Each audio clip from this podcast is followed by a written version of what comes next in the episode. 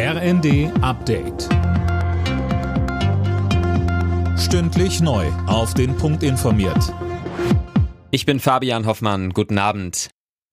Masken wirken, wenn sie richtig getragen werden. Zu diesem Schluss kommt der Corona-Expertenrat, der einen Bericht zur Wirksamkeit der Corona-Maßnahmen vorgelegt hat.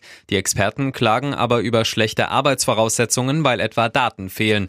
Die FDP fordert deshalb den Rücktritt von RKI-Chef Wieler. Das wies Gesundheitsminister Lauterbach zurück. Die Datengrundlage war eigentlich immer der Gestalt, dass man gut damit arbeiten konnte. Daher sehe ich also Kritik an Kollegen Wieler hier nicht also berechtigt. Er hat die Arbeit also aus meiner Sicht immer gut gemacht und genießt mein vollstes Vertrauen.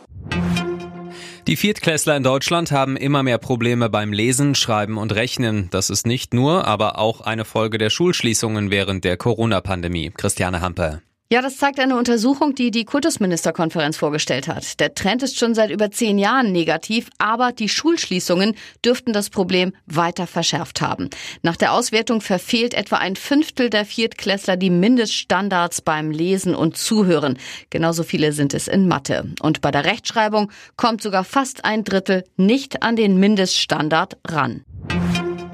Finanzminister Lindner hat von seinen Kabinettskollegen grünes Licht für seinen Haushaltsentwurf für das kommende Jahr bekommen. Ab dann soll die Schuldenbremse wieder eingehalten werden. Aus der Opposition kommt Kritik. Die Union beispielsweise spricht von einem Schönwetterhaushalt. Fraktionsvize Matthias Mittelberg sagte im ZDF. Dieser Haushalt ist wie ein Kartenhaus. Die wirtschaftlichen Daten, die zugrunde gelegt werden, sind von April und Mai, die Steuerschätzung und die wirtschaftlichen Erwartungen. Wir müssen jetzt schon davon ausgehen, dass die Dinge nicht so eintreten, wie die Daten sind, auf denen der Haushalt beruht.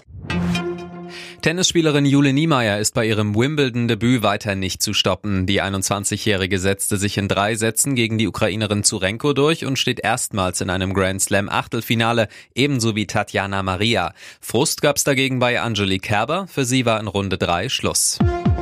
Alle Nachrichten auf rnd.de